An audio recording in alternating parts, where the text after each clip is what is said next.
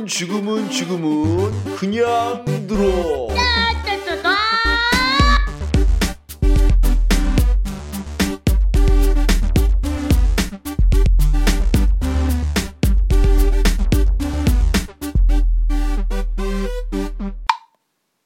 국내 최초 5등급을 위한 수능 국어 방송. 자, 저번 시간에는 화법을 했습니다. 지금은 장문어휘를 하겠습니다. 장문. 장문에서 가장 많이 나오는 단어. 초고입니다. 저번 시간에 한번 했었죠. 초고. 초고 추장이 아닙니다. 초코도 아닙니다. 자, 장문을 할 때 구상을 한 다음에 머릿속에 있던 것들을 처음으로 끄집어낸 글을 초고라고 한다 그랬습니다. 글쓰기 전략 문제에서 나오는 그런 단어죠. 초고 기억하세요. 그 다음에 기고라는 말을 쓸 때도 있습니다. 기고. 기고는 어디에 글을 올리거나 붙인다. 라는 거고 투고도 비슷한 말입니다. 투고. 뭐 원고, 투고, 쓰리고가 아니라 투고, 던질 투자입니다. 글을 던진다. 즉 어디다 글을 올린다. 라는 뜻입니다. 그 다음에 이제 어, 화, 어, 장문에서 답사라는 말이 있습니다. 답사. 답사글. 자, 답사라는 것은 실제 현장에 가서 무언가를 조사하는 것을 답사라고 합니다. 자, 목적이 있습니까? 없습니까? 조사하는 거니까. 목적이 있습니다. 예를 들면 이런 거죠. 경복궁에서 그냥 간 거는 놀러 간 겁니다. 경복궁에 목적이 있습니다. 역사, 건축, 뭐 다른 것들을 보러 갑니다.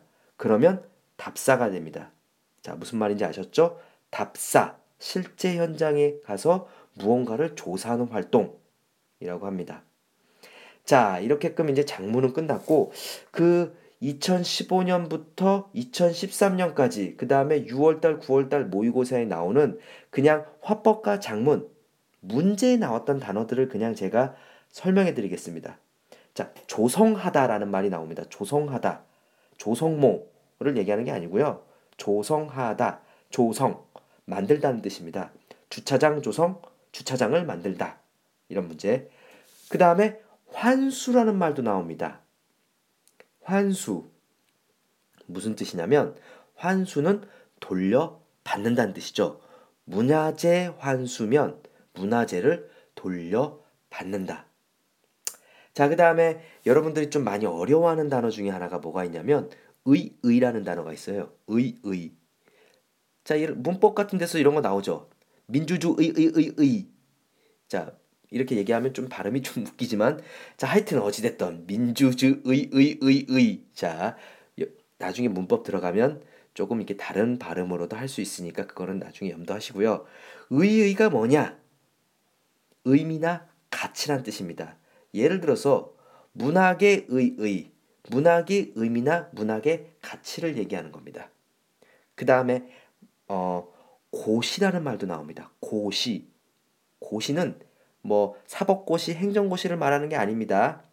자, 어떤 걸 얘기하냐면 자, 이거는 어, 글로 써서 널리 알리는 겁니다. 게시를 하는 거죠. 고시. 예를 들면 이런 거지. 식품의약품 안전처에서 고시했다라는 것은 글로 써서 알렸다는 거죠. 자, 여기서 조금 우리가 요즘에 논란이 되는 게 있죠. 자, 역사 교과서 국정화 행정고시. 자, 이 날짜가 11월 2일입니다. 하여튼 어찌됐든 아이러니하게도 11월 2일 여러분 나중에 뉴스 한번 보세요.